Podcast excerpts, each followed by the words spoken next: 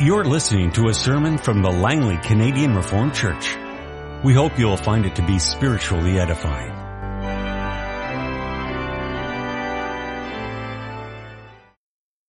I'd invite you to turn in your Bibles to the scripture reading for this afternoon to 1 Peter chapter 1 and we'll begin at verse 1 and we'll read through chapter 2 verse 3.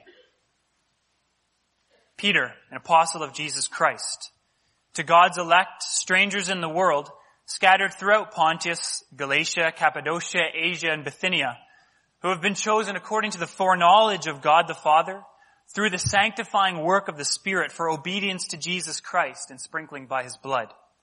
Grace and peace be yours in abundance. Praise be to the God and Father of our Lord Jesus Christ. In His great mercy, He's given us new birth into a living hope through the resurrection of Jesus Christ from the dead and into an inheritance that can never perish, spoil, or fade, kept in heaven for you, who through faith are shielded by God's power until the coming of the salvation that is ready to be revealed in the last time. In this you greatly rejoice, though now, for a little while, you have, you may have to suffer grief in all kinds of trials. These have come so that your faith, of greater worth than gold, which perishes even though refined by fire, may be proved genuine and may result in praise, glory, and honor when Jesus Christ is revealed. Though you have not seen him, you love him.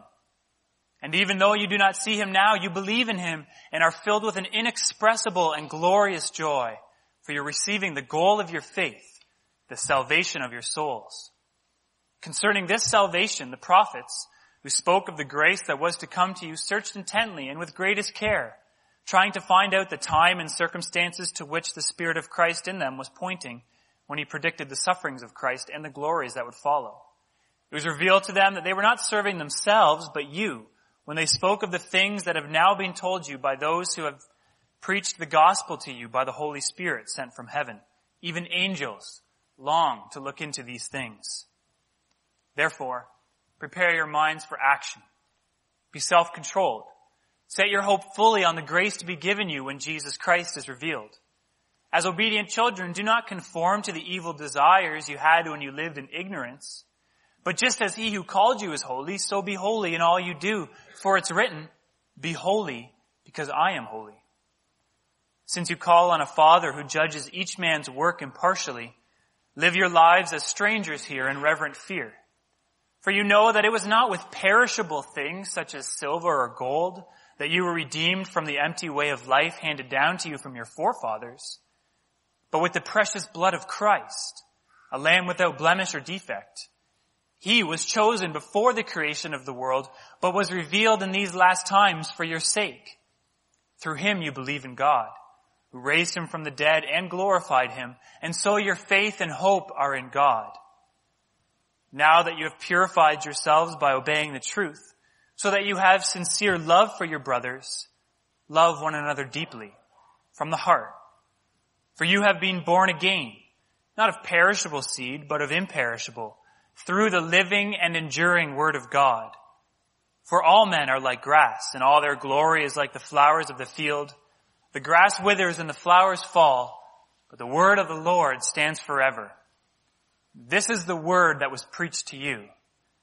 Therefore rid yourselves of all malice and all deceit, hypocrisy, envy, and slander of every kind.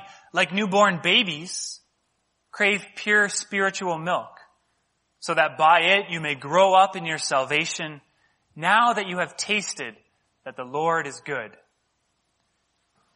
Our text this afternoon is from what we just read together, 1 Peter 1, the verses 22 through 25.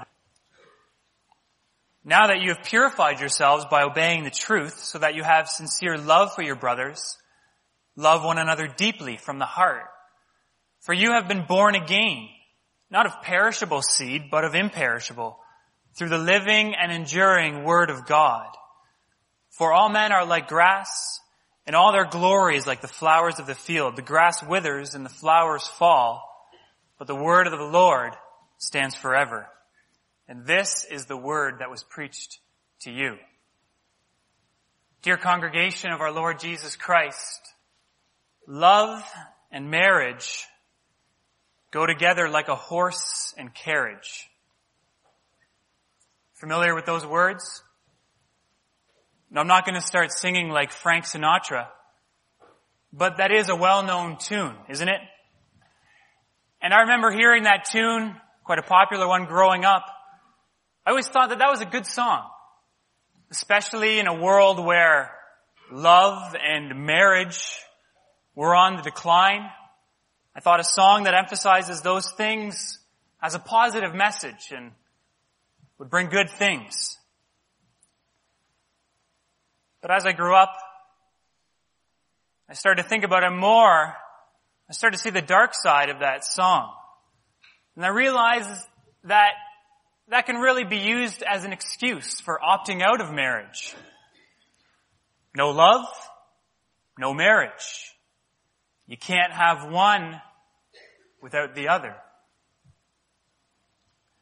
Because the problem is that marriage doesn't produce love.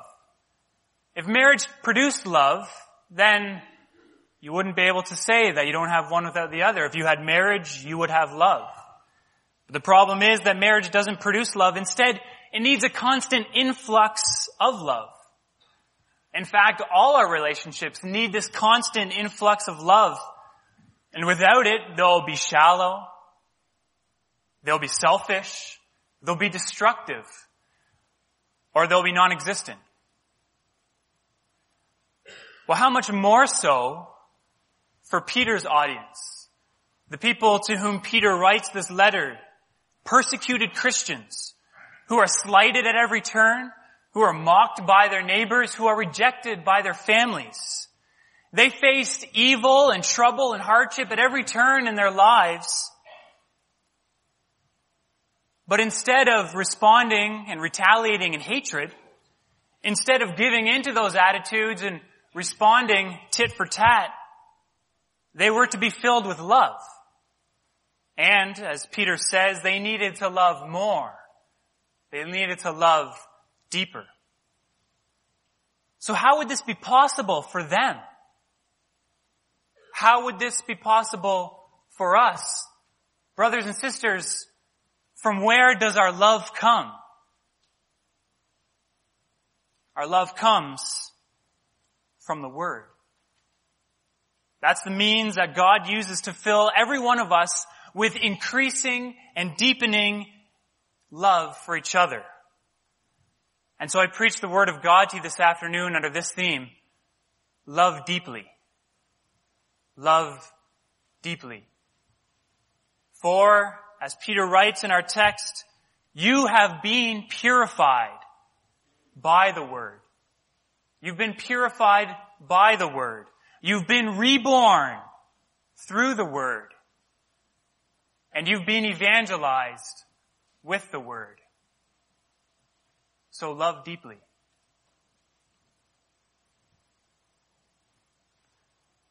I want to point out just for a brief moment here, this theme and points. I want to point something out to make another point. That is that this theme and points really has a, it's a nasty construction in English. No teacher would like how I've arranged this here. No teacher likes to see what I have included in here, which is a passive. A passive verb. Passive is where you don't have the person who's doing the thing in the sentence. No teacher likes a passive. But the Bible is full of them. Especially in the New Testament. Why?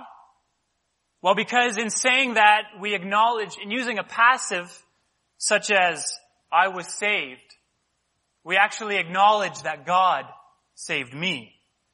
I was chosen, God chose me. You were purified. God purified you. And how does he do this? He does it through his powerful word. So first then, you've been purified by the word. Well, what is this purification? What does this purify refer to? Well, the background for this expression is the ritual washings that the Lord had prescribed in the Old Testament. God had commanded his people at certain times to wash themselves outwardly as a symbolic act of their inward purification, the purification of their lives in terms of their sin and their actions in preparation for worship. So that's the, that's the background, and there's no doubt that Peter, as he writes these words, he has that imagery in mind, the Old Testament purifications.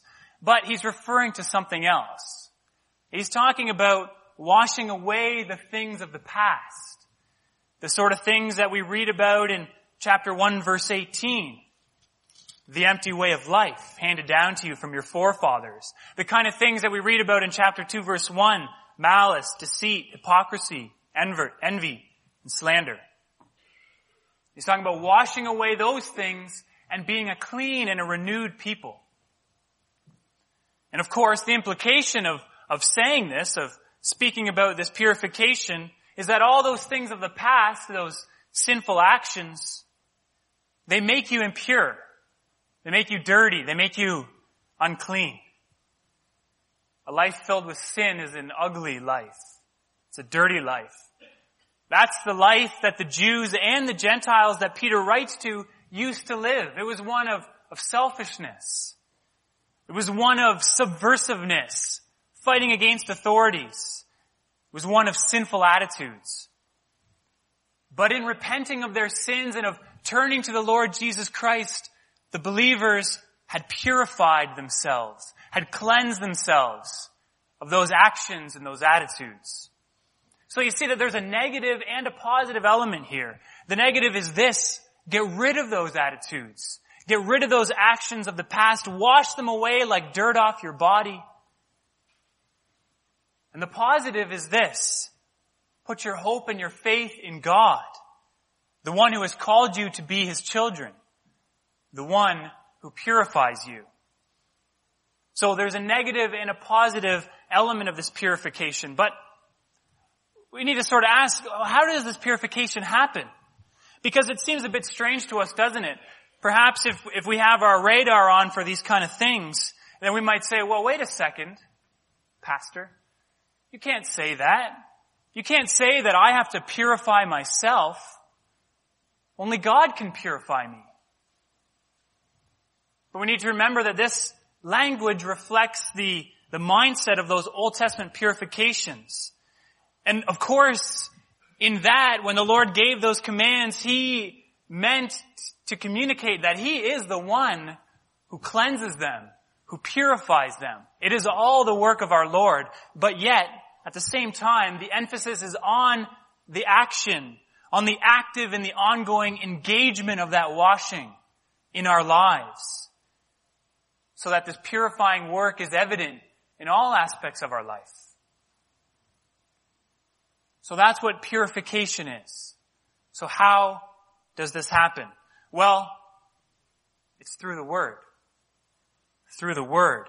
As Peter says here in our text, through obedience to the truth, now that you have purified yourselves by obeying the truth. Doesn't that so perfectly describe how this works? You see, the truth that Peter is talking about here is the truth about Jesus Christ. If you were to read through this letter, you would see that the apostle Peter is constantly grounding the Christian life and all aspects of it in the work of Jesus Christ. Indeed, as we could read so often in that baptism form, we as believers are in Christ, rooted in Him. In 1 verse 18, he says that you were redeemed with the precious blood of Jesus Christ. And then verse 21, and through Him you have faith. Chapter 2, submit yourselves to the authorities for Christ's sake. Later in chapter 2, suffer in your life because Christ suffered. In chapter 3, suffer for doing good because Christ suffered rejection and death for you to bring you to God. So this truth that Peter is talking about in our text is the truth of Jesus Christ. The truth about His selfless sacrifice. The truth about His atoning work on the cross. The truth of salvation in Him alone. It's truth. Let's just sit on that for a moment. It is truth. Truth is constantly under, under attack in this world. Postmoderns don't like truth. They don't believe it. They don't trust it. It's too oppressive. It's too dominating. How can you say that's true? What about what I think? But what does God's Word say? It says that it's truth. It says that it's, it's firm. It's secure. It's unchangeable. It's infallible. It's trustworthy. It's true. But Peter doesn't just point to simple belief in the Word. He's speaking about something a little different. He says, as we can read there, obedience to the truth, or by obeying the truth. The person and work of Jesus Christ is more than just a, a principle or an axiom to affirm. It's not just a point that we accept as true and then move on, but it's, it's life-changing gospel. It doesn't just remain outside of us, it works inside of us. This word of truth is, we read in verse 23, living and it's powerfully effective. Once you come before the truth of Christ's powerful work and you believe in that truth, then that same powerful word begins to work on you. It begins to change you from the outside, from the inside out. And you can't help but fall under it, realizing your own powerlessness and God's power to save and obey that truth. The gospel of life demands submission, the submission of obedience. Freedom from the lordship of sin demands obedience to the lordship of Jesus Christ. Because salvation isn't only salvation out of something, it is also salvation into something. We aren't just called out of our sinful life, we're called into a new life.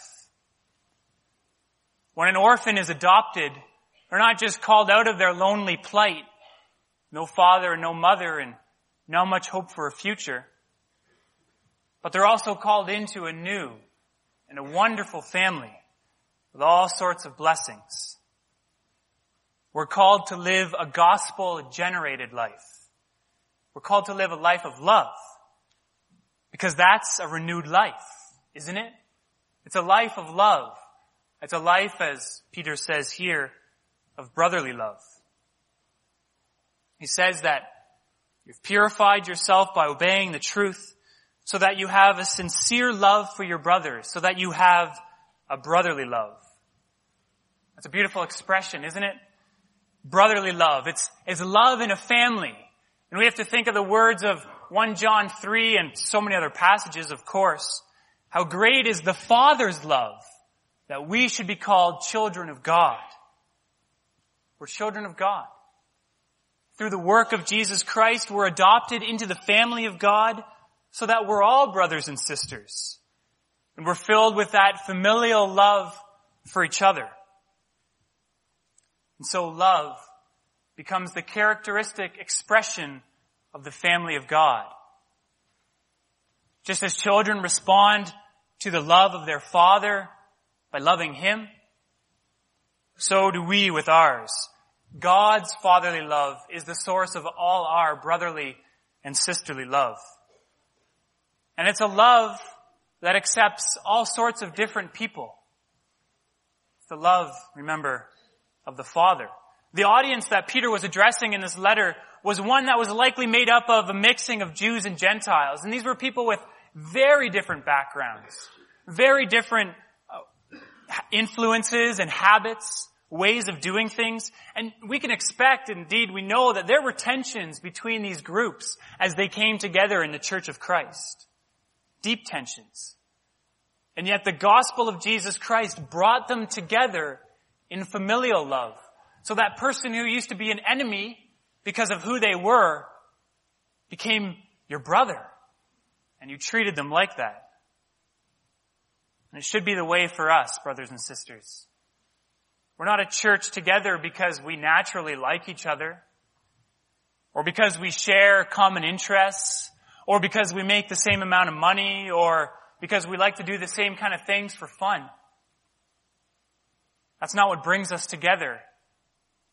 It's the death and resurrection of Jesus Christ. It's the gospel of Jesus Christ that brings us together. It's the realization that we are all sinners, forgiven sinners, righteous in Jesus Christ. That's what binds us together in love. And so the church is a place where we love like brothers and sisters. And so we don't slander falsely.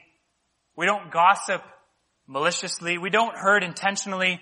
We don't condemn rashly. We love. We accept. We forgive. We give. We care. As God has freely accepted us, so we freely accept and love one another. How can we do this? Well, it's only through Jesus Christ. And it's only through His Word. That is, there needs to be a change in us. Our hearts need to be regenerated. We need to be reborn. So we've been reborn through the Word. Therefore we are to love. You can see with this word reborn that it too has a, has a negative and a positive element. The negative is the old life, the one about which Hebrews 9 is true. Man is destined to live once and after that to face judgment. It's a temporal life. The life that we're talking about is life in the flesh, which is in fact the word that Peter uses in verse 24. He says, for all flesh is like grass. That's the temporal existence. That's this short life that we have. There's something about, that's characteristic about this life, and that is that it ends. It always ends. You know why, right? You know that it wasn't always like that, was it? But Adam and Eve, our first parents, they fell into sin, and so they plunged the whole of humanity into the situation that we now find ourselves, indeed, that we are guilty of as well, into sin. Whole humanity that's lost in sin, in depravity, in rebellion, and in corruption. And these people that Peter was writing to, they knew about sin. They knew about sin. They had lived that kind of life before. And so they knew about the pain. They knew about the hardship. They knew the, the sorrow. They knew the despair. They had lived that in the past and they were still living it in the present. They still experienced sin in their lives. They were being persecuted, remember, for their faith. They were experiencing terrible trials, so bad that Peter compared it to a fire like going through a fire. Their life was one of full, one that was full of pain and grief. We know about sin too, don't we? If Peter were to write this letter to us, he probably wouldn't talk about how we're persecuted at every turn, mocked and scoffed. That happens, to be sure, but certainly not as prominent today as it was in the day that Peter wrote, but we still know sin, don't we?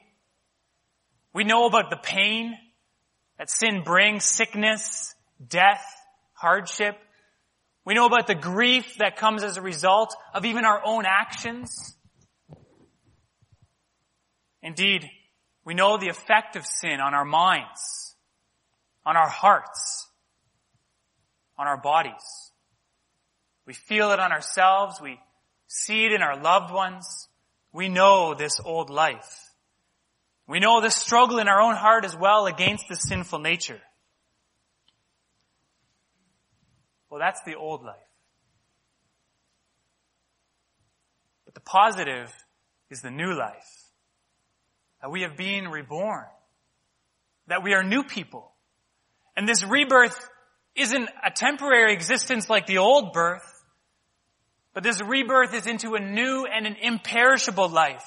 It's into one that endures. It's into one that perseveres. The language that Peter uses here is of the same as human procreation. It talks about the seed.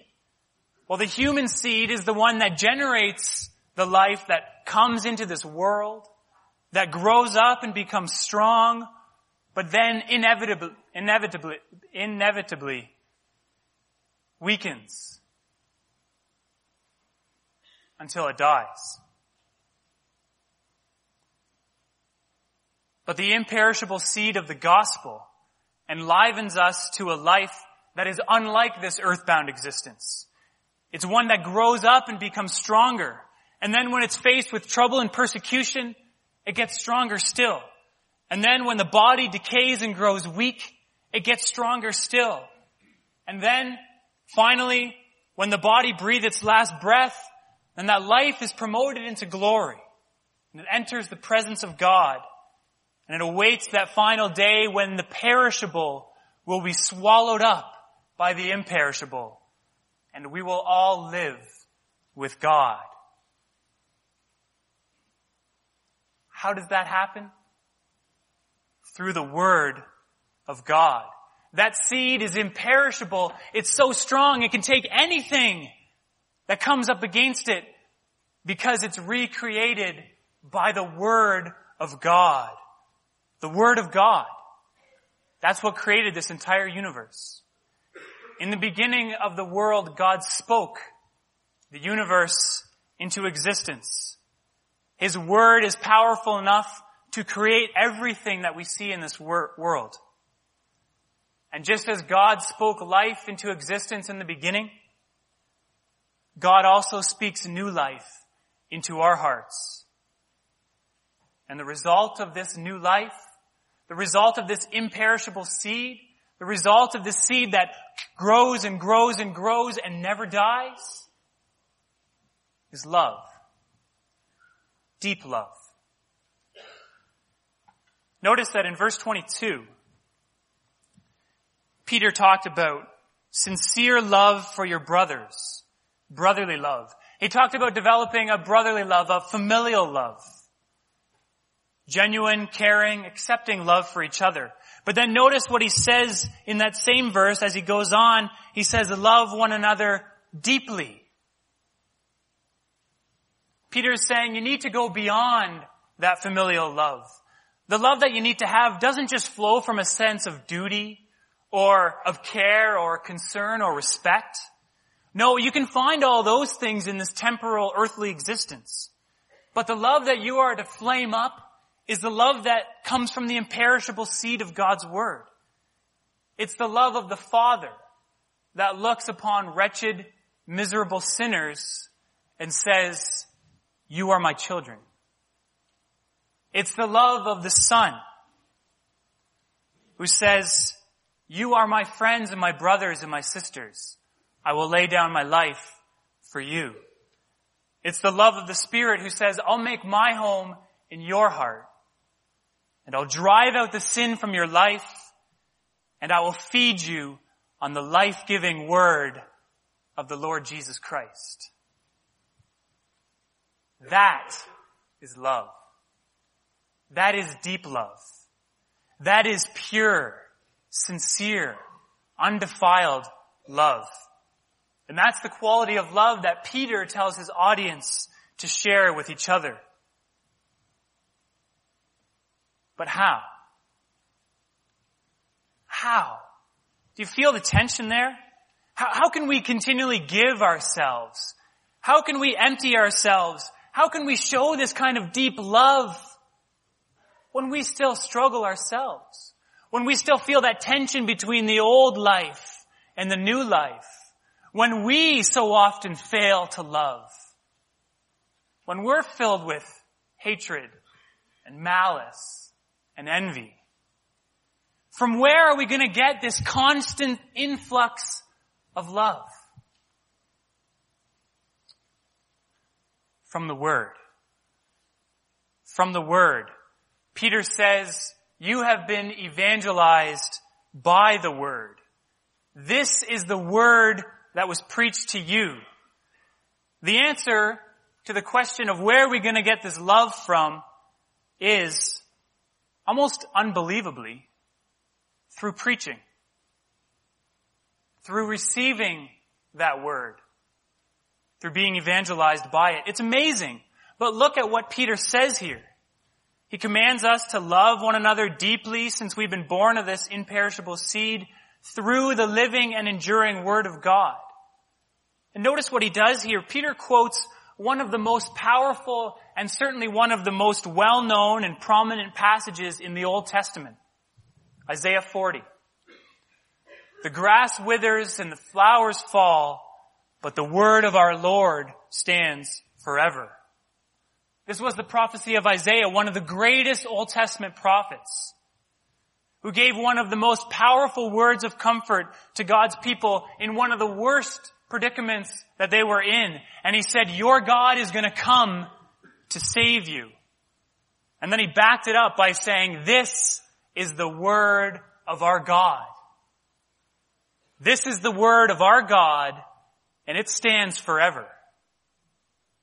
And now Peter's saying this word, with all its power, with all its surety, with all its strength, is what was preached to you. Indeed, as he said earlier, all the Old Testament prophets were looking forward and were speaking about what you have seen come true in Jesus Christ. And that is what is preached to you. That is what is preached to you. Brothers and sisters, we need to realize what this word really is. What is this word? It's not a bumper sticker that says somebody loves you. It's not a sappy story that is going to go on for half an hour and make you feel warm and fuzzy at the end. It's not the good idea of the minister that he bakes up in his own mind as he tries to think of something helpful to give. It's the word of Jesus Christ. It's the word of Jesus Christ.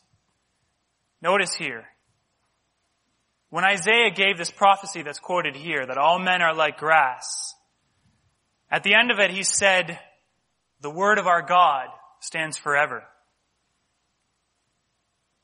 So Peter would have known this. This was a well-known passage.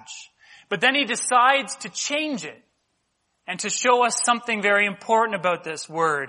And he says, but the word of the Lord stands forever.